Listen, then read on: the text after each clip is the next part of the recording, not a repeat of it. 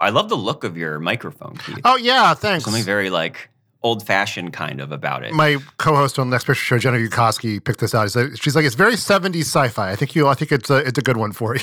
so, yeah. It looks like it floats around and talks to you in like a Robin Williams voice. yeah, exactly. Exactly. That's a committed co-host move, getting you a microphone that they think fits your your aura or something. I appreciate that. I think it was more coincidental, but yeah. yeah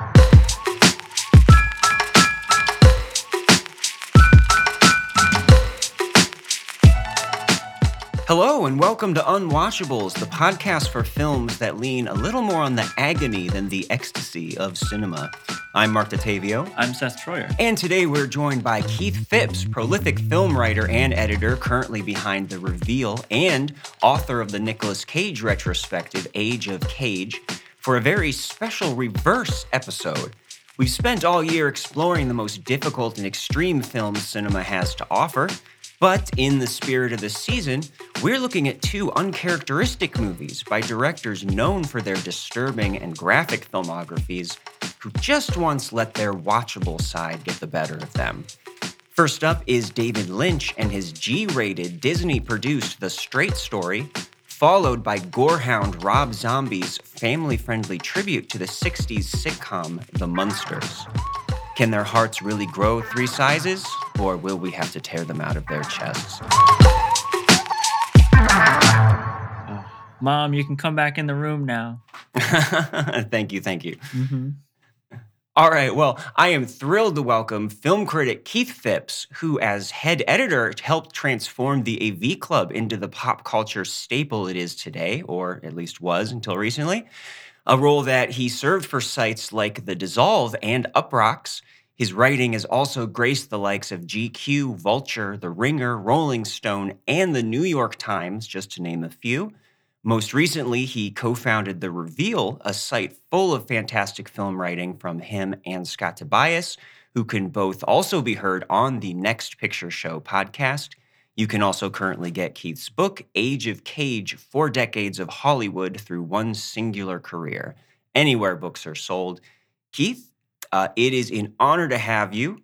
Uh, so much so, we're going to go easy with you on this one with uh, maybe two of our least unwatchable uh, films we've discussed yet. And not to tip my hand too early, but but starting off with a genuinely very very good film. So I, Oh, I yeah. uh, you, you made to rename the the I don't know maybe just rename the podcast for this episode. Maybe put the un in uh, parentheses. Yeah, Well, yeah, did I did I get all your credits right there? Because you yeah. No, that was that was great. Uh, I was I was like I've been on plenty of podcasts where they don't get it right the first time, and I have to be like, well, actually, no, you got all my credit. It made, it made me sound much more impressive than I actually am. So I appreciate that. Marc's been stalking you. Yeah, well, I mean, you just it, it goes so far back with uh, you know the, all these pop culture sites now that are so popular. I, I really feel like you've you've been there for the whole ride. I mean, does it feel like that? Yeah, absolutely. Because, like, you know, the AV Club when I started there, you know, was and still is. Well, you know, when there was still associated with the the Onion, but we were the print section in the back of the Onion. We were like the and and like we would stay until three o'clock in the morning with with uh and just like physically paste up pages and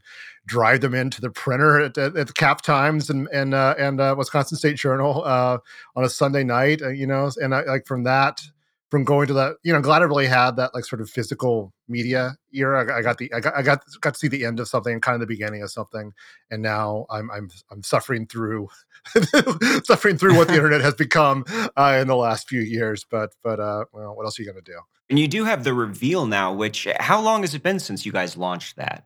So we launched over a year ago. I think it was October, September, October last year, and and uh, it's been really good. I mean, like and I've worked with Scott for forever, and we work really well together. And it's a space where you know we're both really active freelancers, but you know you can't always.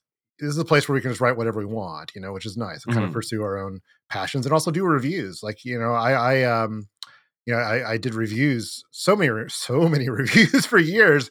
And as a freelancer, it's like the one thing that the publications just aren't interested in 99% of the time. And I still love doing them. So it's nice, it's nice for that as well. Yeah, and as someone who is a, a big fan of the dissolve while it lasted, uh, it really does feel like that as far as you know having that wide ranging freedom and and just you know long in-depth reviews or essays Yeah, we that's what we like. I mean, the Dissolve was very much a, a group effort. It wasn't just Scott and me, but but we're trying to bring a little bit of that of that feel to this uh, as well. and of course i do want to make sure everyone is uh, aware they can grab your book of course we don't have Nicolas cage in either of the films that we're discussing today unfortunately We gotta have you back for like Deadfall and Vampire's Oh, Kiss and shit oh, man.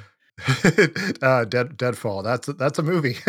I mean, Vampire's Kiss. Everyone everyone knows Vampire's Kiss is, is a nutty movie uh, with a with a big, very big performance. But Deadfall is like the secret one that not enough people. Is that and Zandalee are like the two like over the top Nicolas Cage performances that not enough people know about, or maybe the right number of people know about them. Ah, Right. yeah. so good. Oh my god. All right yeah maybe one day we'll do one of those or the wicker man is probably somewhere down there on the long list but yeah. did you ever hear any word back from Nicolas cage Uh, actually, yeah. I, Oh, I. I, I reached out. No, no, it's fine. It's actually really good. It's actually kind of ideal because I reached out early in the process. I, I said, you know, tourism management, and it's like, you know, I'm doing this book. If I wants to talk to me, that that'd be, I'd love that. Uh, I never heard back. I didn't really expect to, and it's actually it would be a different book if it had like his input in it. Mhm. Um, and then I didn't hear anything about it. Didn't hear anything about it, and then like out of nowhere in a rolling my I'm friends with the film editor at Rolling Stone, and he's like sent me this screenshot. He's like, this is running tomorrow. And it was an interview with with Cage. And he's like, Keith Phipps has this really good book out that uses my career to, to, to reflect on those changes in Hollywood or something along those lines. Like, that's great. you know, that's that is the right amount of uh, I'm glad that you know he's acknowledged it and he uh, you know says approving words and then I can't actually imagine having an in-depth conversation with him about it so this is like the right amount of feedback That's great. That's all you needed to know. Yeah no it was, it was it was very gratifying I didn't need that kind of uh, validation but it was nice to have it anyway Mhm. Yeah, it suggests that he might have actually read it too, which that must be a trip to imagine, or at least you know some of it. he's a he's a book reader uh, I, I did learn that in the course of research so you know per, perhaps so I'd like to think it's he only reads books about himself. Yeah, everyone he he buys first. Well, it's like me and then a couple of really quickie biographies from the late '90s. So you, you should have to fill the time other times uh, some you know some other way. Right. You can do the audiobook. Yeah. oh, that would be amazing. Mm. All right. Well, the the filmmaker that is our first topic of discussion is going to be David Lynch, who um, I would like to talk about a little in general before we get to the straight story, because this certainly isn't the film that he is most known for. Obviously, his f- career is full of uh, films that are, you know, in some way either uh, creepy, disturbing, it can get under your skin. Um, they are often very funny in their own way. Very surreal, off the wall. People describe them as uh, just just nonsense. Some people say they're just total nonsense. And here he is uh, straightening things out, almost like answering those people who are like, "Oh, this guy just he just does everything that comes uh, into his mind and just it, it vomits up on screen or something." It's almost like he took this as the challenge, almost to show that he could make a straightforward story called the straight story. And it was how it received at the time. That was there was very much the the can you believe David Lynch is making a G-rated movie for for Disney as as well. Uh, and and that was kind of like the shocking. That was that was what was considered so shocking about it. that. That was what was edgy about this movie was how how not edgy it was. Yeah. Yeah, he has been quoted as that he considers this to be his most experimental film, which for him Mm. does does make a certain amount of sense. Um, but Keith, are, what are your favorite Lynch films outside of this, or what's your general feelings about him? You know, I'm very pro Lynch, and um, but it's also kind of, and I like this movie an awful lot. It's also the kind of one I I don't think about as often because it is such an outlier, and because it's in the middle of this run, like you know, from Twin Peaks through you know Twin Peaks, basically he's kind of riffing on on noir in, in one way or another, and this has none of that whatsoever. Um, and you know, in terms of favorites, I mean, well, obviously, you know, Wilder, Wild at Heart's in there, of course, because I wrote the book, but it's actually probably not one of my top Lynches, which has changed a lot over the years. It may it, sometimes these days it's kind of like whatever I watched last, but like I there's movies that I did not you know, Lost Highway is the one where like I didn't even care for it at the time, and you know, when I revisit it like ten years later, like maybe this is his best movie. I don't even know, you know. Mhm. So it, it the only one I haven't really. I mean, there's Dune, of course, but there's there's the only one I haven't really had that kind of breakthrough with. Otherwise, is Inland Empire, which is is I can, I have a hard time getting past the look at that film. It's just the the sort of consumer video quality, circa 2005 or whenever they shot it. Uh, it's just still a little rough to watch, especially when he's so he's just so beautiful. He makes such beautiful images when shooting on film or when shooting on better uh, equipment, and and this is not that. Yeah seth and I were just arguing about this the other night. We were. We were. I love the lo-fi look. He he can't stand it. He can't do it. Yeah. Yeah, I, I we watched it a few years ago, and I didn't you didn't have that breakthrough moment, but you know maybe maybe one of these days. I think it's weaker for other reasons, but yeah. Yeah, for sure. Yeah, I'm definitely a, a huge fan of Mulholland Drive. Is probably the one I I would go for. Um, but I also Same here. I also love Eraserhead uh, and Blue Velvet. For me, those are the the kind of three that are on the top of the mountain, uh, as far as his films go, at least.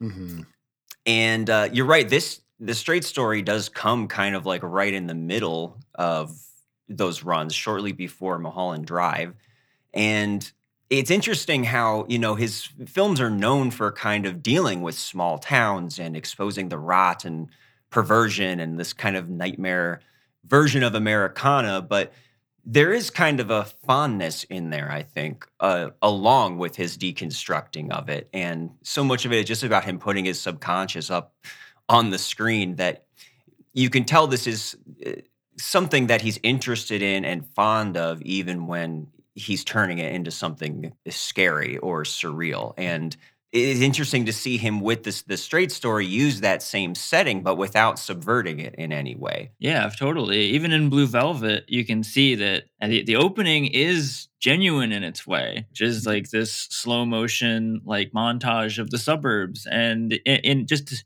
in any interview with him, you can see he is like, I'm I'm a weirdo. I love avant-garde cinema and paintings, and uh, like he's totally off the wall. But at the same time, he loves sugar and hamburgers and hot rods and he's an all-american boy at the same time and so in a way it's this is an off-the-wall choice and in another way straight story kind of feels in his wheelhouse at the same time i don't know No, I think you're right. I think he genuinely has. And so there's a lot of I, genuine idealization of this sort of like 50s small town America in it, and to the point where I think you know, in some ways, the quintessential David Lynch work might even might be the eighth episode of the Twin Peaks of Return, where it's like this 1950s America, you know, presented as like this fallen Eden with like this e- evil invading it around the same time as you know, along with with uh, you know the threat of nuclear war. It's just like it's very much like his own very personal vision of where things went wrong or how people kind of veered off the path of what what what America should be in some ways. And I, th- I think Mhm. you know he's very fond of of images that reflect that in some ways. And I think I think the small town of Iowa, small towns in Iowa and Wisconsin you see here are especially like that long stop he makes in which I forget what city it is, uh, but that long kind of layover. lauren Yeah, uh, that's where he's from. The long layover he makes in, um, you know, when he gets stranded halfway through, like that's that to me is like a place I think Lynch would would happily live, or at least you know want to spend a lot of time visiting. I mean, he was he's spending a lot of time. I don't know how much you know about the background of this movie, but he was spending a fair amount of time in Madison, Wisconsin at this time, and I, I that's when I lived there too. But Mary Sweeney, his wife at the time, and the co-writer of this film and his editor uh, for for many films or a stretch of films anyway um was from there and they they they'd summer there and he and he kind of like worked with the the print you know he'd do prints at the, the printmaking collective the, uh, at, at the university and i saw him like just present some short films he was like around you know it's like he, you wouldn't necessarily see him like walking down the street or whatever but but he was very familiar with this part of the world Yeah, and I think that helps explain too, I guess, how he came to this project. Was it, it was his longtime, uh, you know, partner Mary Sweeney who really was behind developing this. That she was the one who read this New York Times article about the real Alvin Straight. This is based on a true story, um, and she produced and co-wrote the film. And I imagine that was how it ended up, you know, being something that David Lynch agreed to actually direct and put his name behind. Uh, and like you said, she had she edited this film. She also edited the Twin Peaks film and Lost Highway, uh, and later on Mulholland Drive. And uh, this, I, I couldn't find a whole lot about this true story that it was based on. I mean, it is Mm. basically what you see on uh, in the movie about a real guy, Alvin Straight, who is 73 years old and drove a riding lawnmower like 240 miles from uh, Iowa to Wisconsin. And that's basically exactly, you know, what we get in the movie. It's kind of this like, you know, human interest story you might read about in the newspaper that somehow made its way uh, to Lynch. And yeah, it's funny watching the the film start out. You know, we get this cosmic shot of the stars and these helicopter shots of like fields of grain and this idyllic looking town. This uh, slow push in on like a lady eating pastries and this mysterious thump. And this really could just turn into Blue Velvet any second, but it never does.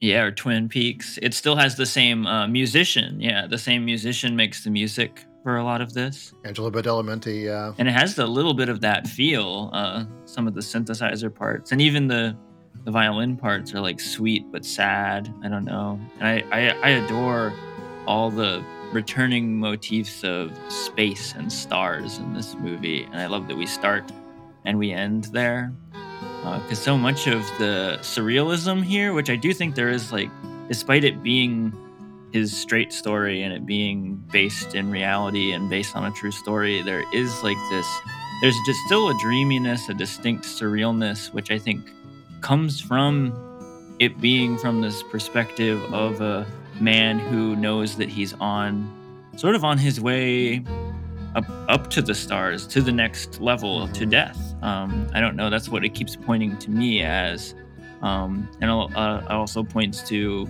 his brother uh, they say that they used to look up at the stars together, and the brother is a big part. Uh, that's who he's going to visit. Who they had a argument that he can barely remember what it was about, but uh, they haven't spoken for ten years. But he's going to he's going to fix things. I don't know. It's all this reaching for something greater. I love that. Yeah, and the and the stars imagery imagery kind of recalls Elephant Man and as well. I mean, there's a there's this it's very much it's yeah for sure, and it's unmistakably a Lynch film in other ways too. In some ways, weirdly, what it reminds me of most is Wild at Heart, as, as it's a it's a road movie where they keep you know he meets they meet they meet memorable eccentrics at every stop, you know, and there's the same kind of the his strange characters are kind of like uh, kind of like the G-rated versions of some of the Wild at Heart characters, where like there's just people who seemed like I, I keep thinking about the woman who hits the deer and the way that woman you know performs the character the the specific language she uses and like the, the punchline of like and i love deer is, Yeah. is so it's so lynch i mean and and just the way things are shot too like the dissolves like the, the i like the heartbreaking flashback to um Spacek's character Rose Rose Straight when he's talking about how her children were taken from her and the way those dissolves are very much um a, a Lynch technique the way like they use um I was thinking about when the when just the, the little shot the little moment when the bicycles um pass him by and the way that he uses am- ambient noise in that is so you know in in keeping with with the way he approaches uh sound in in his other movies too but it's like appropriately a more a more hushed version of the of the uh of the of a David Lynch soundtrack Yeah. Yeah, those are those scenes in particular are, are where I can kind of feel that they're Lynchian in a way. The the lady going on the rant about hitting deer all the time, the way she just kind of shows up and disappears, you know, from the movie, the bikes, you know, the the time that he ends up in a town and they're kind of having a practice fire that firemen are putting out, like Mhm. where That the whole town me. is Oh. gathering to watch it. Uh, those are all things that you know you feel like would only come from him. That kind of focus on that. Yeah. He can't be hidden. He can't hide. And you know, speaking of Sissy Spacek, uh, I do want to talk about the cast. Uh, for anyone who hasn't seen the film, we have Richard Farnsworth as Alvin Straight, who was 79 when he shot this. It was his last film role. He's an actor who I'm not terribly familiar with. I think I know him most as the sheriff from Misery. like that Mhm. that's kind of what's in my mind the most. Uh, but he was nominated for an Oscar uh, in 1978 for a Pakula film, Comes a Horseman, which I have not seen. Um, he was nominated for this as well. Another Nicolas Yeah. Cage tie-in. Right. True. And uh, we do then get Sissy Spacek, who plays his kind of uh, special needs daughter, a performance that I really enjoy. And Oh, it's almost a shame that there aren't more scenes between the two of them because their relationship is really sweet. And I did kind of miss her at certain points because, you know, after their last phone conversation, he pretty much leaves the focus of the story to, you know, his journey. I'm sure that's one of those things that on the page probably didn't seem as important, but once Sissy stepped into that role, yeah, I'm sure there was like I, I wouldn't be surprised if there were things that were added just because it was so like it's such a good performance. She's so good to watch. I would watch a whole movie with this character. Yeah, she gives her such dignity too. I mean, I mean, Spacek's al- al- always great. Farnsworth is someone who didn't get a lot of lead roles. I ha- actually haven't seen Comes a Horseman either. I should, I should at some point. But I remember this is a film that I, I saw as a kid. Um, 82 film called The Gray Fox, which is another lead performance where he plays like an an, an you know an elderly stagecoach ro- uh, robber. So he was already playing like elderly characters many years or well, 17 or so years before this one this one came out too. But uh, he's really good in the natural as well. But uh, but yeah, Spacek's. Oh, I- yeah. it's funny. I, I just watched this. Um, I just rewatched. Um, um, I just rewatched Badlands not too long before this, so it was kind of neat to Mm. see two Spacek's performances back to back, and and uh, yeah, it, she's she's al- always reliable. If I could also go go back to a point you made about the structure, it is one of my favorite kinds of structure. The way the way the movie works with the uh, as he's going along this journey, and it did remind me of Wizard of Oz, which there Mm. are motifs in Wild at Heart, uh, which is an interesting parallel there because it has this like yeah whether it's Wizard of Oz or Alice in Wonderland, like I love that kind of episodic journey where it's like wander for a while, meet some strange character, have a strange interaction, and then wander a little further and find another. Uh, I just thought that that was that was kind of sticking in my head the whole time. I haven't seen it yet, but there's a documentary that came out earlier this year called Lynch Oz, which kind of pursues that whole Mm. Connection to Wizard of Oz through his whole filmography. I- I'd like to catch up with that at some Whoa, point. I want to see that. Yeah, I want to talk about the these encounters that he has. Maybe just you know which ones stuck with you guys the most, or if they all worked as well for you. Because we do get kind of a you know a slow trickle of information that we learn about the main character uh, through these conversations. They all seem to have you know their own kind of theme behind them, and a lot of the film are these kind of late night conversations around campfires, basically with people who are all you know happily patiently listening to him just in the the way that the film itself is very you know quiet and gentle and meditative. You really feel like they're this is a way for all these characters to kind of share in something. And there's kind of more minor ones like when he's talking with the it has a brief conversation with the bikers just about the pain of getting old and then there's, you know, more substantive ones like uh, this scene in a bar with another old man where they suddenly start sharing war stories and get very emotional. Yeah, that's that's a that's a showstopper because I mean this is you know and, he- and he's very quiet in the way he approaches it. Um, but I mean this is a generational, generationally and regionally. These are not characters who talk about their past or their feelings. So it's such an extraordinary scene the way it plays out. I also really love the encounter with the um, the runaway, the pregnant runaway, uh, and and it's like you know his can just kind of talking about how you know, there's people that probably miss her more than than she thinks. You know, it might be worth the you know the anger she might face just, just to be with her family. It's it's um yeah, it's lovely stuff. Yeah, I especially love the the little kicker at the end of that where he comes out and to find the bundle of sticks, you know, reflecting a Mhm. story that that he told her. Absolutely. Yeah, everybody seems to have like a almost mystical reverence for him. At least, uh, or if they don't start with it, they eventually get it very quickly, almost to like surreal effect. I I enjoy almost all of the encounters. The ones that feel a little weaker are the ones that kind of maybe harp a little too hard on like his charm being that he's just like from an older time and we as moderns just just can't keep up or understand his ways or something. Like there's the one where he like talks the two the twin he has like of course there's twins in this movie because it's David Lynch and they're fixing his tractor at a certain point and they give him the quote and he like gives like a little speech real quick about like you know well they're not doing you're not doing much work are you blah blah blah like grandpa kind of stuff that like talks them down on their price real fast like they're like suddenly terrified of his like uh I don't know, seniority or something, which I don't know, like some some parts like that kind of are like these like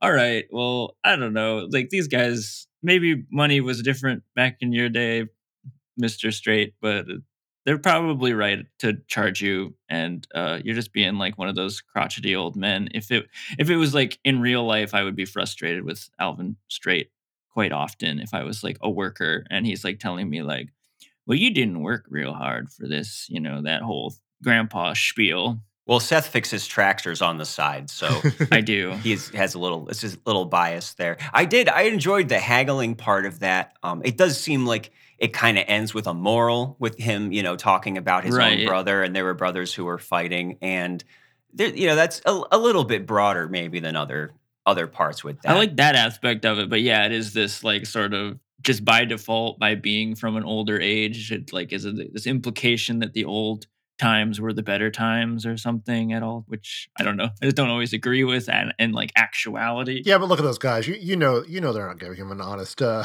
you know they didn't work that hard. It's Tweedledee and Tweedledum, yeah. yeah. they're Far, they're Farley brothers. They're they're not they're not playing hardworking characters. Yeah, when I saw that in the credits, I was like, "Oh, that's who th- those were." Yeah, but I do think a lot of the humor in this movie does work. That Mhm. there's especially scenes that just have these little details or that are allowed to play out longer than another director might let them. A few examples would be like, besides the haggling with the twins, I know Sissy Spacek has like a conversation with a uh, like a, a s- grocery store clerk, um, you know, about all of the hot dogs she's buying or something, and. Yeah, Mhm. and they get have a you know kind of little pause where they're just staring at the products, and she's like, "I I hate Bunschrager or whatever that brand was." Um, or my favorite part, which is him buying this grabber in the Yes. hardware store. Like, oh, well, that's a darn good grabber, Alvin, and he, he like he stretches out this whole scene about this guy not wanting to sell his good grabber, and uh, I found that very funny. not to harp too much on the Wizard of Oz thing, but like the the way that his town that he lives in, minus like Sissy Spacek and like a couple other people, it feels like he lives in a magical town of old people. Like when he like Hmm. leaves to go like start on his journey, it's like all these old men with white hair like chasing him down the street, like, where are you going, Alvin? What's going on? I just love that scene. There's something really strange about it. So, one question I want to consider and get both of your guys' take on is if you could just imagine maybe not knowing that this was a David Lynch film. You know, we've distinguished things that do make it apparent that it's him, but do you think that you would come to that conclusion on your own if you didn't know? Or maybe if you'd even look at the movie differently? If, say, this was directed by um, uh, no one's really coming to mind. I don't know, like a Alexander Payne or something. Although his would be much more cynical, or some, you know. But he deals with this kind Mhm. of milieu a lot. Would we see this maybe more as just like a little, you know, unassuming story with some extra nice grace notes? it's it's too peculiar, I think, I, to, to, to to to to to look at it that way. I mean, it's it's just got this strange rhythm to it. Uh, it does it, the, the scene like you're talking about with the grabber. You know that plays out like in a really. Uh, it doesn't take its time. The whole movie is kind of that way, where it kind of moves at its own pace. There's no. This is definitely not a film made from a a screenwriting handbook. Uh, you know, there is it's just Mhm. kind of one incident piled on top of the other. I do I do think as we've been talking about, you know, there there you get his story along the way reflected in the people he meets um, as well, which I think it, that's kind of how it's structured. But it's definitely not a, a first act, second act, third act kind of kind of film. Um, it's yeah, it- I think it's and I think you know I don't know you know if I'm being honest, would I immediately sniff this out as a David Lynch film? Uh, perhaps not, but I definitely don't think you can see it as as like an ordinary Disney heartwarming film from that era. Uh, you know that you know that would that would come out around this time. uh, some some aspects of it kind of point towards like for a moment I could see if I didn't know that it was Lynch, I would kind of feel like this is like a borderline Hallmark movie or something. But then there are these like strange flourishes and if i did stick if you do stick with the whole thing regardless of if you know david lynch or not i i think you're not going to walk away from this. I mean you could show it to your mom but it still has this like strangeness. It's the it's a unique movie uh, unlike any other of its kind as far as the like watery eyed true story like genre i guess. Um it's just a certain sparkle to it that I don't see in others. It's funny. The first time I saw this, I actually did watch it with my mom, uh, who enjoyed it at um, at the time. This is the mom But, uh, episode. Yeah, I do. I do see. You know, a little bit. I don't think that this this you know is like a Hallmark movie, but you know there are some moments. Uh, you know, I really do like uh, Angelo Badalamenti's uh, score, especially the main theme uh, with the you know the strings and acoustic guitar. There are a couple music cues maybe that get a little treckly, you know, here and there. But for the most part, I think he keeps things more plaintive than that. Especially if you look at the ending, which, you know, we pretty much spoil anything on this podcast, I, but I don't necessarily have to say exactly what it is. But when he does finally have this climactic moment of reaching his brother, who turns out to be Harry Dean Stanton, which I did not remember uh, until he showed up on screen. Almost pulls me out a little bit, but Yeah, they they have just like one very brief exchange and then it's over. You know, before they they have a big, you know, catharsis or conversation, which is not something I would see another filmmaker doing. they both look up and then we cut to the stars again and it's over. I mean, these guys are, are not guys who are going to talk about their feelings or even like you know talk about the argument they had. They're just kind of going to accept it and move on. I, I think that kind of kind of fits. I, I do love, yeah, that final shot where you recall them looking at the stars as kids. I think that's a it's a really nice touch as well. Which uh, again, I go back to being like a central object of like kind of unique strangeness with this movie that does kind of answer any of the aspects of it where like again if like i didn't have if i didn't know who lynch was i might have more questions about is this like a super patriotic movie or something like that or like if is it harping on a specific like oh the old times were better or something that aspect of it being this looking at the stars as this strange gateway is unique to this, I think, and keeps it from feeling like that. Again, this is all just hypothetical. Of course, we know it's David Lynch, and we know David Lynch, so you know. But I think I think one you know another way of looking at it also is like this is taken from a human interest story. I haven't read the original New York Times story. I imagine it goes deeper than most of your human interest stories of, of this type, but at the same time, it's kind of think, well, that's a that's a neat story, you know, and, and like you never really think beneath the surface of it. And like this is a film that, that asks you to hang out with Alvin Straight and get to get to know him and, and know every, you know, know a lot of learn about a lot about his his life. I mean, you know, it's so easy to be, you know, this is a cute old man doing a cute old man thing, but but to him, it's this is a very serious thing, and and and I and again, I, I keep coming back to that scene in the bar where it's like this is someone who has a lot of trauma he's never really sorted through, um, and as someone who is you know never had a chance, you, you know, eh, not even he wasn't expected to talk about about what he'd been through and wouldn't be inclined to talk about what he'd been through and so we kind of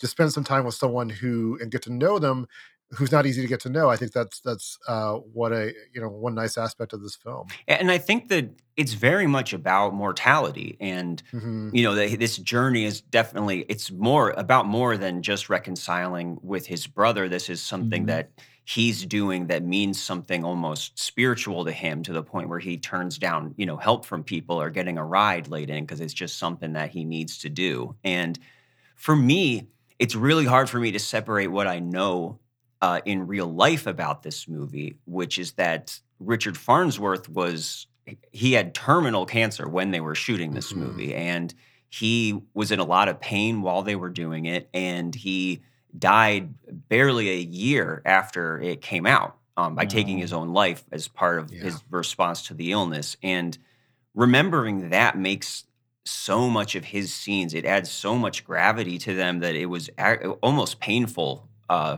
in certain parts. Like i got very sad um, watching a lot of his scenes just knowing how completely uh, raw and true to life that that was. And that's something you know, maybe wouldn't have registered as powerfully if I, you know, didn't know that or if I knew that he had, you know, 10 more films ahead of him. But knowing you're actually watching a dying man, I'm giving this lovely Yeah. performance and reflecting directly on it. and Alvin feels like a dying character. I mean, he he he's visibly he's aged, and he is not. Uh, he has that checkup at the beginning, like the doctor is. It's not a happy pr- prognosis, and he's too stubborn to change anything at this point, and he knows that this feels very much like a final chapter for him, and he and he knows it very very deeply. This is a final act of some sort, a final ritual. And to Keith's point, yeah, that the by the end when the two brothers meet, that they aren't going to have a big conversation. They're not going to talk about their feelings. And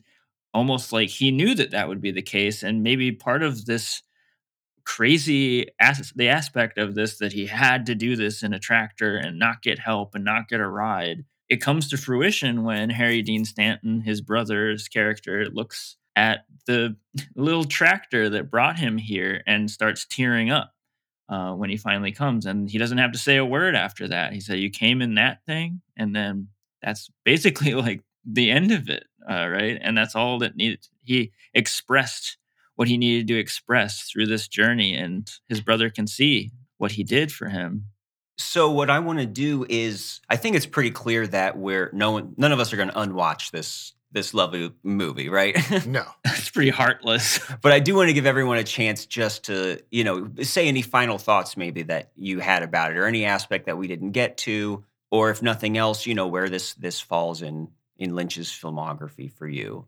Uh, so uh, Keith, do you have any any final thoughts? I mean, I kind of wish. Well, I just he's not very prolific anymore. I kind of wish there were more David Lynch films in general. But I, I, it'd be nice if there were more outliers like this too. You know, it, it is uh, knowing not that I, I, I you know, I, I admire his his work greatly as we've already covered. Uh, but the fact that he could do this, you know, makes me kind of wonder what else he could have done. Obviously, Return of the Jedi. Um, but Yes. uh, what, yeah, well, I, I still can't imagine what that film would look like. But um, um, but you know, too, maybe a few more um, a few more side trips like this would would have would have been cool to see. It, it's it's it's it's hard to remember now, but this was even arrived. This arrived at a real low point in terms of his critical and commercial stock. I mean, Fire Walk with Me was not a hit. Uh, Lost Highway was not a hit, and neither were particularly well received. And like I said before, I, I don't think I, I cared for either of those movies too much at the time, although I, I like them quite a bit now. And, and this was, um, though it's before Mulholland Drive, his filmography, he'd, he'd already made the Mulholland Drive TV pilot at this point, and it had been uh, rejected by, I believe it was ABC, was the network. Uh, and at this point, it was going to air as a as a TV movie, just as like the, the pilot version. Uh, so this was I can see where he there were the impulse to do something new was was you know could could have been driving him at this point and it would you know I, I i and i appreciate that about it and and so you know i do wish there were a few more little oddities like this but you know whatever we'll take we got this one we did get this one and i totally agree i wish uh, as much as i love that david is in this particular position where he does get to do basically specifically like the strange things that come into his mind and the like his vision is like what first and foremost he seeks and what he is fortunate enough to do quite often not often enough i agree but this kind of makes me wish in some ways he was more of a working director at least in the past that we could have seen him just bring his touch to just about anything i think he could he would rise to the surface and just really elevate whatever it is that he's working in which i think is always really interesting with an artist. This doesn't strike me as much of an outlier anymore in his filmography. I do think the more you get to know him the more you get to know his work i'm surprised we don't have more of this side of the sort of surreal, mystis- my- mystici- mystifying aspect of American life, where like, because he he loves both. That's the thing. He loves the dark strangeness, and he loves the like beauty, which is always like at war and uh, sort of like slowly becoming indistinguishable from uh, one one or the other. Uh, the ugliness and the beautiful aspects uh, in movies like Mulholland Drive and Blue Velvet quite often. And I, I like that we do spend for once just kind of in the beautiful side of things. Yeah, I do. I love the idea of him, you know, directing a script that he didn't write. Uh, whether you know a David Lynch work for hire, just because I think this shows just what a capable filmmaker that he is. That this is such a well shot and beautiful movie. Outside of the things that we've identified as being recognizable by him, there's just all of these you know landscape shots and things that you wouldn't normally associate with him uh, that are just you know really handsome here, and that he does have a good you know a way with working with actors, and the way that this brings all of that stuff to the surface, just his you know base level craft, is something that I I find really rewarding and interesting. So. You know, he's definitely a guy who's kind of defined by his brand right now. That you know, as this this auteur, and is very much in you know in control of every little aspect of what he does and it brings certain expectations to any kind of project that he's doing so yeah something like this i think does highlight things about him that might not be as immediately apparent and i also wish that yeah we just got more from him at this point more just anything since it has been you know so long it would be great if every couple years there was a a new David Lynch movie, but a Marvel movie, you know. I might have to see that if that happened. I'm surprised they never turned one of the new Star Wars over to him just to apologize for him not making Return of the Jedi. yeah, they need to even that score somehow. Yeah. Oh god. All right, well, three thumbs up then for the straight story. I'm very interested to see where everybody ends up on our next film, which has pretty much nothing in common with the straight story, except that it's the first, um, you know, kind of family film made by a director who, even more so than David Lynch, has never made anything remotely that you would uh, watch with children or. In some cases, anyone that you love. Um, so I, I want to dive right in into talking about Rob Zombie. Keith, um, Munsters aside, where are you on the the camp of you know finding some of his work uh, interesting? Are you not a big fan because he's pretty polarizing? So I missed a few. I missed the last three: Lords of Salem, Thirty One, and Three from Hell. And the thing with Rob Zombie is I don't always love his movies, but I love that he's out there making them because there is his own unique vision.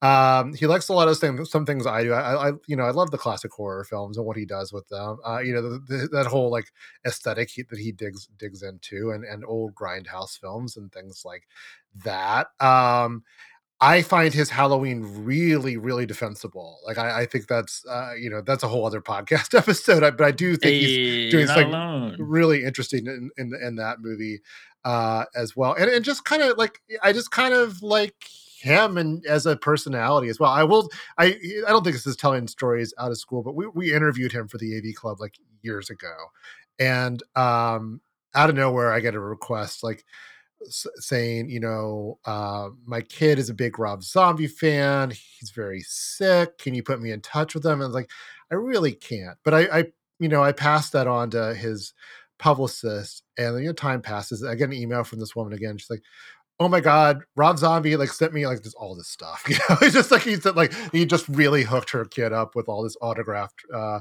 Rob Zombie stuff, went above and beyond. So you know that that's I have some warm warm feelings just because of that no, as, as, well. Totally. Uh, so yeah, no, I'm I'm I'm pro zombie with, the, but if you you know if you put me if you ask me if I really would, you know, can I just found every aspect of say House of a Thousand Corpses? Not, not really. I remember I not really caring for that film very much at the time, but having like a couple scenes that were like, wow, this guy can really make a great film someday. So, you know, so pro zombie, I guess, short version. That's pretty much the same place I'm coming from, and we actually did do a whole episode on him uh, earlier this year, talking about the Devil's Rejects and Halloween Two. So we did get pretty in depth into the his weaknesses and strengths. I think both of which are pretty significant, uh, and I agree that the his actual filmmaking has has so much uh, energy and invention to it. He's so visually exciting. Yeah, and his uh, his weaknesses as a writer are kind of what uh, frequently get in the way of that for me. So yeah. I, there's not necessarily one movie of his that I could point to of being like, oh, this is full out. I love this. I think it totally works. But there's always something some element in there that makes it, uh, you know, whether it's in a confrontational way or just in a kind of hallucinogenic visual kind of way, um, that he definitely has his own voice as an auteur. And I, again, just like you said, Keith, I'm kind of behind him, you know, in theory, but not so much to the point where I, also didn't skip his last couple of movies because they they really just didn't seem to. The buzz seemed so bad around them. As he's kind of, I don't know, almost fallen out of favor since his glory days, you know, around the Halloween and Devil's Rejects time, and maybe not uh, unfairly. It seems like his stuff is always getting like praised in retrospective. It just takes a little while, and he, mm-hmm. he will always have his cult. I also love the Halloween movies that he does, and even I, I, can totally see like the things that are wrong with them and the things that are wrong with a lot of his movies. But yeah, I I, I agree that he has a unique visual uh, approach to things, and I just I just like that he seems to really not give a fuck. He really does do things the way he wants to do them. And sometimes it's like for the best, sometimes it's for the worst. It feels very much that he's making them for his friends too, which is kind of fun. And I definitely think and, that's and going on here as well. Yes, with yes. his friends specifically. Like in this movie, these are not like big names. It's his wife and various characters that you like kind of bit parts that I noticed like from various zombie movies. Like I think what's his face who plays Herman Munster in this is like he's a guy who gets killed in Halloween 2 and a guy who's kind of like the nice guy in Lords of Salem. But like I don't really I haven't really seen him in a ton of other things and there's a couple other like characters like that, but he doesn't care. He want he like these are the people that he likes to make movies with and he's going to make movies with them, which is kind of great kind of old school in that way, like backyard filmmaking almost. And I actually think um, this is a flawed film. I'm sure we'll get into it. Um, and when it first was announced, I'm like, so who's the cast of this Rob Zombie's Munsters? And it was like, oh, really? you know, I don't, you know, I'm not sure I know most of these people, but, but, um, I think everyone in it's really good, though. I think Jeff Daniel Phillips as as Herman is a lot of fun, uh, and it's not just doing a Fred Gwynne impression. And I really love Sheri Moon Zombie as, as Lily. I mean, she's very vulnerable and sweet, and uh, you know, is just kind of uh, convincing as a real character, not just like someone doing a goof of of a of a vampire woman as as an innocent, uh, uh, you know, lovelorn person. You know, I, I don't know. I think they're both really good. I think she embodies Lily quite a bit. I think she's the one that nails it the most for me. Yeah. I think because she kind of stays closer to the original character, where I think like Gra- like Grandpa in particular like rubbed me a bit. Whereas like he just had like a totally different kind of subdued demeanor. The accent was really different. Uh, which I love Grandpa. I, I love the Munsters in general, and yeah, like I just found that like lacking. I didn't hate Herman, but it did feel a little like he was trying to spin it in a certain way, and I don't know like if it was always working for me though. Well, just to get some background on this, um, for the original show, The Munsters, in case anyone doesn't know, that ran from uh, 64 to 66 on CBS. Um, it was actually uh, produced i think by the creators of leave it to beaver and i i kind of went on a little binge like a marathon of the original show in the week leading up to watching this movie just so i could so make sure fun. i was very uh, familiar with it and i i did have a blast with it because it very much is about um, kind of parodying sitcom tropes almost in a way that the it almost has more in common with, say, the 90s Brady Bunch movies than the original Brady Bunch, even though it was much closer to that, um, because there's lots of eh, hokey puns and silly visual gags. But I think they age a lot better because there's kind of a winkingness to them. And, you know, it's it's making it's kind of sending up the sitcom form. And it's very fun in that way. And I think the cast is really great. We have Fred Gwynne is Herman, um, Yvonne De Carlo as Lily, and Al Lewis is Grandpa. And uh, they're just very funny. I was just very charmed by this series. And apparently, this was something that Rob Zombie was a self proclaimed super fan of, and that he's been trying to make a Munsters movie for his whole career. Even before House of a Thousand Corpses, he had this idea. So this really is a passion project for him. Which just as a And- factoid is cute as hell. That's just, you know, regardless of how you feel about the movie. Yes. And like you said, he did kind of feels like he drew on his friends for this. Um, for Herman, this Jeff Daniel Phillips, apparently he was the Geico caveman from the caveman commercials. what? Hmm. Uh, yeah, So so was Nick Kroll at one point too, I believe. In, yeah, which actually had it turned into like a sitcom briefly, and uh, yeah, I was surprised by that. And uh, his wife Sheri Moon Zombie, anyone who's seen his films knows that she's in all of them. And I was kind of most leery about her, you know, getting cast in this role for that reason. And I also agree with you guys that sh I, I think she came out on top because she is doing an imitation, but she's that's kind of what I'm looking for, I guess, with this movie. That she captured the spirit and is the only one who kind of feels like she is in an old sitcom. Uh, even though I think there's aspects of the movie that are kind of actively working against that whole presentation.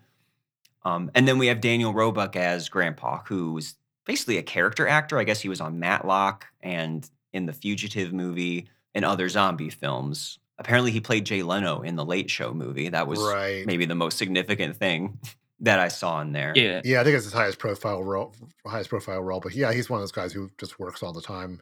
So eh, you know, most people like when you when you figure out who they is, like oh yeah, that guy. But but it takes it takes a while to get there. Yeah, there's a few, oh, that guy's in this movie. I know Jorge Garcia from Lost hmm uh, is in kind of like a new invented character. Sylvester McCoy, a former doctor on Doctor Who, as as Igor. Oh, right. Okay.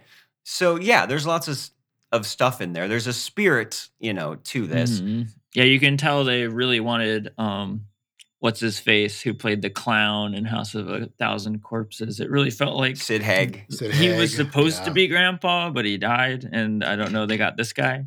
I don't know. That's just what struck me. That seems very plausible. Yeah, yeah, I think so.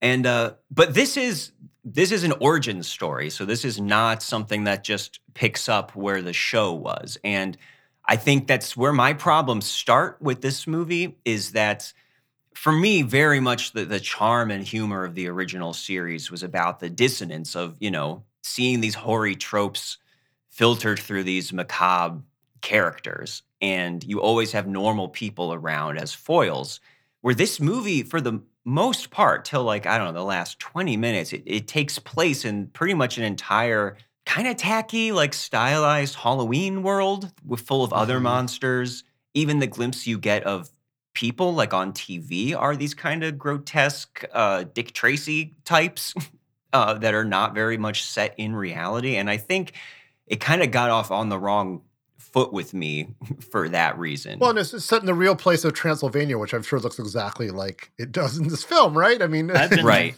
Yes. yeah. Uh, yeah, no, I, I kind of like that part. I kind of like the the like sort of like low budget live action version of Halloween Town from from Nightmare Before Christmas in some some ways, but it did it went on for a long. This film is very oddly structured, uh, in or if if you want to use the word structured with it, like I as an origin story. Um, you know, maybe we should maybe gotten to the actual setup a little sooner. You know, the culture clash is Hmm. sort of a big part of this, and there's no culture clashing going on. It's just a lot of odd stuff. That said, some of some of my favorite stuff is in the beginning. I I, I love.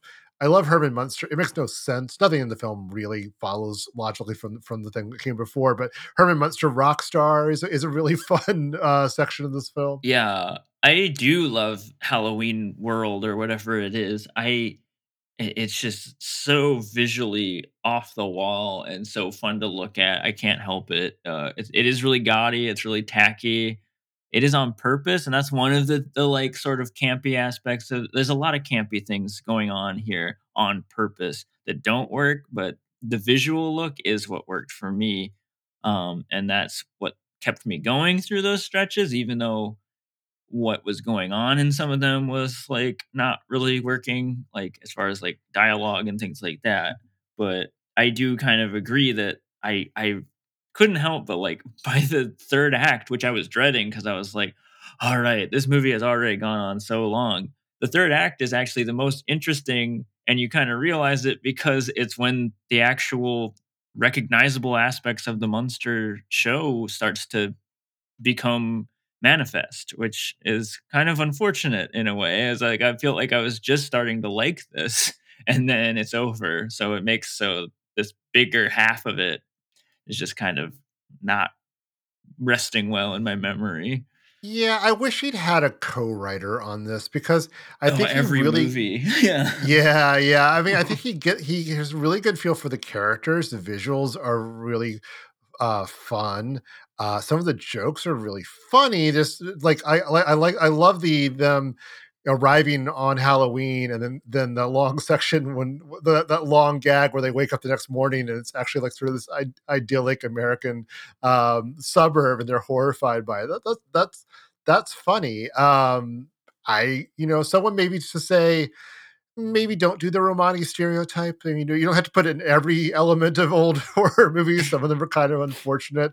I, Yeah. I, I kind of cringed with Lester the werewolf. That character was a Oh little- yeah. yes, yeah, a little, Um, little, a little problematic. But, yeah, uh, goes without saying. uh, yeah, but uh, but but I feel like this film's heart is in its right place Forgot about that. even even you know uh even if it doesn't always uh quite execute the way it should Yeah, and I think that it, is Zombie's weaknesses as a writer, especially that uh, kind of kneecap this because it's especially his attempts at you know jokes and little comedic flourishes in his other movies that especially don't work for me. So I don't think he has the greatest um, grasp on comedic rhythm, uh, and. th- so much of this depends on the sitcom form for me that you know all the puns and the dumb jokes you know which are right up my alley are helped so much in the show by the laugh track the you know the multi-camera format. It, it all it all kind of ties together in this intentional way. And the way that he shoots this movie is so much just these characters like delivering puns to each other in silence with like canted angles and uncomfortable close-ups which kills a lot of the humor for me or it, it's like not letting it be hokey enough almost. And some of his own jokes are not great just kind of retorts that are punchlines like gee you think? or uh, even getting a little bit dirty like a joke about you know uranus or grandpa looking at a playboy spread. Um that just seemed like not not quite on the mark although i agree there are some lines and jokes that do work. My favorite by far that i remember is when grandpa is like oh i was out to dinner with jack the ripper last night who by the way is no jack the tipper i'm like that could be in the that could be in the original show. Did you ever see the movie Munster go home? No, I was. I just now started realizing that there's a bunch of these Munster movies, and I want to see them. i did many many years ago. Yeah it's the original people. I think there's a different might be a new marilyn in that one but otherwise it's the original cast so like, it would be a third marilyn at that point. Um but you know that it was made immediately after the show and it's in color and they go to england. I remember as a kid i watched the show all the time and then like i saw there's a movie of it you know the Munster go home movie on tbs which used to run this kind of thing all the time and like oh great i'll watch that. And i remember like watching as a kid like i don't know do i do i like the Munsters? This movie's not very good and i think it's what you're talking about where it, it is the um you, you kind of need in some you need that sitcom format to to to work or you need to rethink what the humor of the show is I totally agree. I mean, yeah, can we talk about the humor and why it doesn't work? I think it is if you could just shoot it more like a sitcom, it would work better, or throw the laugh track in, because that is Mhm. what was so like. It just felt so awkward that it was, and it was just one after another of just the joke is that the joke is not funny, which again, I really like camp. I really love like just silly, like campy humor but this felt like it was just purely like all about gags like just tell someone telling a joke to you or not like maybe and not even enough like visual gags and things like that i don't know maybe that would have helped more um but it felt just it was just really banking on herman which i did think was kind of an interesting little like aspect of the backstory that like this is why herman tells all these bad jokes in the sitcom is because he is a he used to be a stand-up comedian, rock star guy, you know, like and that's why he's A like, hack comedian. A hack Mhm. comedian. I didn't really understand why that was his origin story. Like he needed an excuse for him to use bad puns. Like why is everyone else talk that way too? Yeah. That didn't make. I don't understand where that idea. it's true, from. yeah. Everybody talks like that in this universe, so yeah, he's he's no different. So I think that it's just essential that these characters are juxtaposed with the real world, you know, of the normies all around them. And that's some that's why the movie just starts to come to life in that last 20 minutes when they get to the neighborhood and I start to actually have a little fun with it because you are seeing that contrast as opposed to just, you know, just kind of general cartoonishness that we get for the movie leading up to that.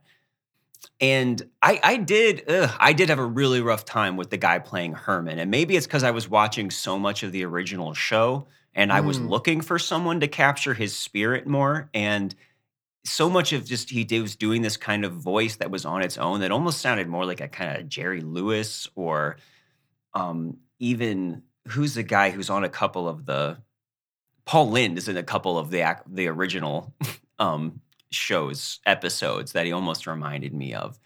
So I did think he had the laugh down, he had some of the expressions down, but He looked good. the character yeah the character was just so not the like you know mike brady uh, send up that he was in the Mhm. original and maybe it was hard for me to get that out of my mind uh, grandpa was really neither here nor there for me Fe- felt like he let the makeup do most of the work and also it's only a five person stable cast in the original show and because this is an origin story we don't even get a hint of eddie or marilyn the cousin do you find that weird keith that this like we only get we're so focused on these characters we even got Spot, but n- not Marilyn. Yeah. Yeah, I mean, it- the, the maybe the origin story idea wasn't the way to do this. Perhaps it's that because you do lose, like you say, you know, two two two key cast members. That not to, to say nothing of the the conflict that drives the show in the first place by doing it that way. And uh, uh, but yeah, that is that is that is like I I um. I don't know. Is there a way to do this where you just have the Herman and Lily falling in love parts, and then kind of maybe fast forward to the uh to the the stuff at the end? I don't know. Maybe it was cute sometimes. They they warmed my heart. I, I'm not a comedy writer. I'm not, a professional comedy writer. per- So perhaps you, you bring someone in who who, who could could uh, answer those questions for you if you're making this film. Uh, yeah, I did find them kind of cute. You know, some of the back and forth with big bumbling Herman and Lily. You know, mainly because it did feature Lily, which I did think was the strongest part of the movie. Um, but yeah, some of that was cute, and it it, it just didn't focus enough. I feel like. I just think we, we were watching like a very bloated, like what should have been a 15 minute prologue or something to the actual movie. Yeah. this is a very long and kind of strangely paced uh, movie Very. and i don't know if maybe maybe he was being kind of overly optimistic that he's going to get to make another one of these movies where he gets to throw them in It feels like that, doesn't it? It Mm. feels like it's it's he's kind of there was a kind of the you know everything's a franchise, everything you know g- gets sequels. So let's use this to set up Munsters two, um, which I don't I don't think we're going to get. Doesn't it seems unlikely at this point? I mean, he made a third Devil's Rejects or whatever. Uh, That's Uh, true. he does what he wants. That is his whole thing. Yeah, but I don't Mm. know if they're necessarily giving the keys to these characters again after, true. after this. yeah. It is strange. It is strange though to beyond bringing in zombie to begin with, which makes sense with him being a big fan, but to you know make this movie but not really give him a budget you know to to i mean it, it, looks it's really creative but at the same time the, the complete absence of name actors i mean Jorge, i guess probably the biggest name is jorge garcia in the cast right? Maybe maybe Mhm. cassandra peterson you know? Um it's there's nothing that's going to draw in people um or or have the production values that make it look like a major studio release. I'm not sure and it would be really i'd love to know the behind the scenes story of how uh this got made to to borrow the name of a, another podcast Yeah. And I'm glad you said that because I really do feel like there's a kind of cheapness to how this looks, which is Mhm. very, very different from his other movies. That, you know, I don't have a problem with the set design or the lighting and stuff, but I feel like when people talk about the kind of like uncinematic, like Netflix look of streaming films, like movies that are made for streaming, that this is what they're talking about. That it's very f- just kind of flat, bright, Mhm. not not much texture, almost like it was shot on an iPhone or something. And you compare that to, you know, like Halloween 2, one of the things that we liked about it, or I liked about it when we were discussing the film, that for all of the issues that I had with it, it is just so atmospheric and so good looking in a way that a lot of horror movies don't even bother with nowadays. Oh yeah, I like. And I didn't get any of that from this. And what? it's like It's got I mean, there's lights the whole everywhere day glow. for you, Marc. I know it's got all the day glow colors and the light filters and everything. Yes, honey. But the actual way it was shot, just these you know long wide shots interchanging with these canted close-ups, it didn't just seem very uncreative and just kind of ugly to me. Uh, Quite the opposite. I don't understand. Uh, quite the opposite. They cut to looking through a porthole all of a sudden for no reason. That's that's uh you know that's out of the ordinary, Marc. For the Munsters, it sure is. I think you're wrong. because he's so deliberate, I almost have to wonder if this was by design, like it's supposed to look this way. I there's a they covered this on on the Flophouse podcast. I don't know if you guys listen to that. It, it's very good, but someone Mhm. referred to it as kind of looking like a live action. I think I think they said live action Disney Channel movie from the '90s, which it really does kind of have that look to That's it. what struck me. and I wonder if that was like a choice to go for. I, I, I don't know though. I, I'm not. uh, Again, I'd love to know some behind the scenes. There's there's a there's a Blu-ray with a feature length audio commentary from Zombie. Uh, I'm tempted to pick it up just to get some answers to some of these questions. yeah, I almost would have rather watched that than the the movie the way that it was. Like that would have been a lot more interesting. Well, it at least reminded me of like Moonbeam Entertainment, which did like these runs of weird children's movies like Spooky Town and like Train World, which I they're all just these strangely surreal, like low budget but like very visually strange children's movies. Uh, yeah, like it, it reminded me of that aesthetic, if anything, and that's what kept me going with this. Or like a big budget George Kuchar flick or something. F- big for George, I guess. yeah, it, it definitely it stands out from his other work in that way. Uh, but it was another thing that just kind of fell flat for me. See, I don't get that at all. It looks like his music videos. It looks like all his stuff. What are you talking about? It's all like visually crazy stuff that he does. I don't know. I think that he, I think he was put a lot of energy into building, you know, these the sets and the costumes and everything, and that I don't. know, Maybe his true calling is like designing a haunted house you can walk through. Like that seems to be where he put all of his Yes.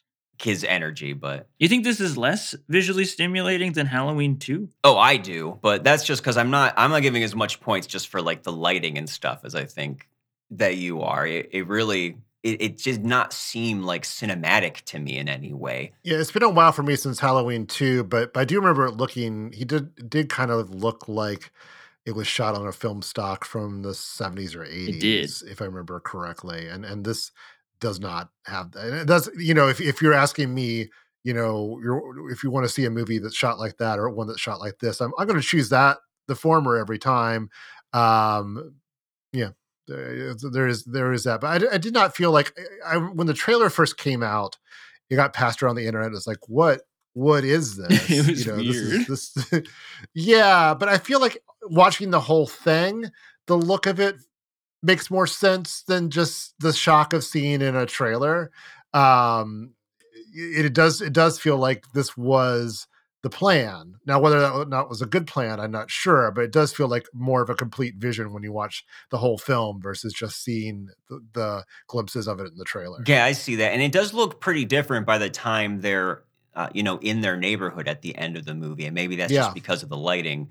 Yeah, it pretty much it just ended right at the moment when I wanted it to start. Yes. Mhm. And that that was very strange. Not even a like, oh, I'm pregnant now, like a little tease of Eddie or nothing. It just was kind of like, all right, we're done here. You do get cousin Lester showing up and saying, I, I I'm rich. You know, they, I won big in Vegas, and now we're all rich, which almost feels like a setup for a Beverly Hillbillies, movie, Right. But, um, oh well.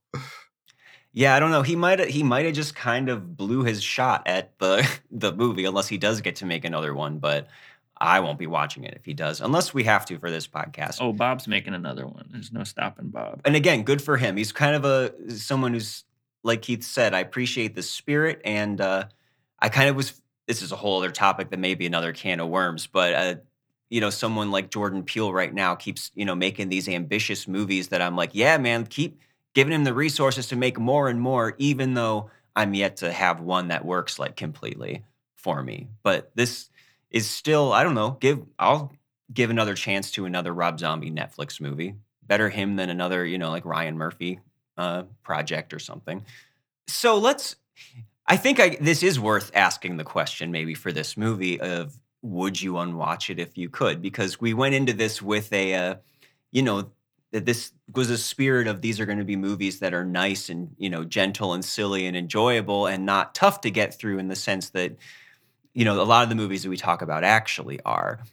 But i personally ended up uh, really not liking this movie and i think i actually would in the sense that you know this that we use it on this podcast i might not mind on watching it. Hmm. so i don't know would anyone else react that violently to it as Oh, i did No, I, I can't. I can't hate this movie, and I, I, I, I, I'm actually kind of fond of it. Would I watch it again is another question. But there, there are many other movies I felt like wasted my time by being, you know, derivative or uninspired or or mean spirited in a, in a and or whatever you want to call it. This is this is none of that. This is a genuine attempt to make a Munsters movie.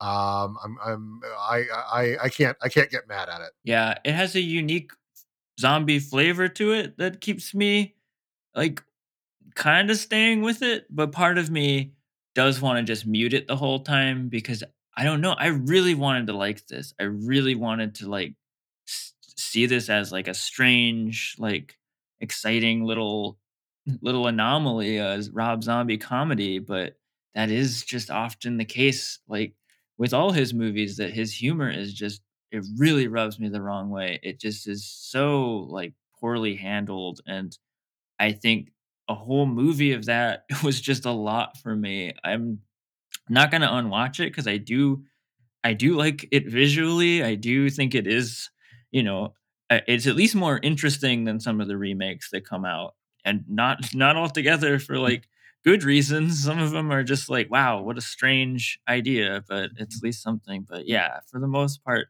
the humor really makes it a, a slog for me, uh, personally. All right. Well, you broke the tie then. It gets to it, Hmm. the movie gets to be watched another day. Yep, you have to watch it again, Marc. Yeah, that's my punishment. Yeah, that's how it should work. That's what we'll do for, on the podcast from now on. You know, like the per- now, if there's a tie, if there's a tie like this, the person who hated it the most has to watch it again. Oh boy. Well, uh, Keith, I really want to thank you for joining us. Um, oh, sure. Uh, Tony, were you going to say something? Oh well, uh, I was just gonna say. Speaking of revisits, uh, please go listen to our Rob Zombie episode. Uh, we're wrapping up uh, year one of a pretty successful podcast, and for whatever reason, that is uh, the Ugly Stepchild episode for us. Uh, it had like half as many listens as all the others. Really good episode. Uh, no guest on that one, just Marc and Seth talking about Rob Zombie. So uh, And I have that's my- COVID my on plug air. for all of our. Oh, that's the one you had COVID on. There you go. There's your there's your hook. So have a COVID for all of our new listeners, we've been we've been gaining. That's uh, my my my self plug for for the uh, Rob Zombie episode. Nobody likes. Historic. Rob relic. Zombie gave Seth COVID. oh dear. But yeah, anyways, uh, Keith, it was a really fun discussion, and thank you for. I mean, this basically was you know the films that you picked off of the list too, and I think it was a really great idea, and it was really interesting revisiting both of these uh, for very different reasons. Some of the other films on the list actually, and I, I, I, I don't, I don't want to, I won't reveal your secrets, but some of the other films on the list that, that you're still planning to do, kind of, kind of scared me to watch. So I, this seemed like a pretty pleasant way to spend a few hours watching these two films. Yeah, leave those to us. Yeah, well, this is a nice little gift um, to our listeners, since this will be, our, I believe, our last episode of the year coming out, closest to Christmas time.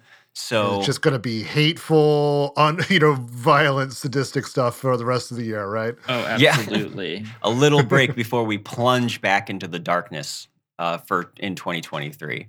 Uh, but yeah, so Keith, is there anything else that you out there that you want to plug or give a heads up to? Um, you know, for anyone who might be listening. No, I mean, you know, you, you did a great job plugging all my stuff at the beginning of the show. I mean, I mean, um, the reveal is something is at the reveal.substack.com. It's where Scott and I put a lot of our energies. Uh, nextpictureshow.net is our is uh, where our podcast is, and and uh, I I'm on Twitter as kphipps3000. I'm on there increasingly less these days, but I do tend to post what I'm writing on there. So that's uh, um, you know, it's a good place to catch up with me, I guess. If for as long as it lasts and for before it's swarmed by the most vile people uh, in the world. Uh, all right, anyway, that's a that's a negative note to end on. But yeah, thanks for having me on. This this was this was a lot of fun. The death of Twitter is fine. It's not a negative thing. We can escape Twitter. let, it, let it burn. We'll survive. We'll see. Yeah, if it doesn't if it doesn't burn down by the time this episode airs, definitely find Keith on there because you can get all of this information, uh, as well as links to all the new stuff coming out. Yeah, Keith, we appreciate you, Keith. Thanks for Oh, being absolutely. on. Yeah, so I, I I will go listen to the Rob Zombie episode uh, after after this after we're done recording. Well, maybe not right away, but You're- definitely Oh in the next one. yeah, you may- may- maybe give yourself a buffer before uh, before you dive into that one. Okay. that being pretty nice. That's one more listen we can bump up for that one. Right, right. There we go.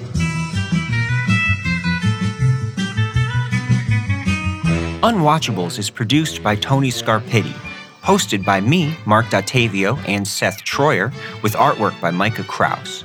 You can find Seth and I on Letterboxd under Marc Dottavio and Sloth Troyer. You can also check us out at unwatchablespod.com for links to our Twitter and Instagram, or support us on Patreon for bonus content and to have a say in what we watch. Thanks for listening.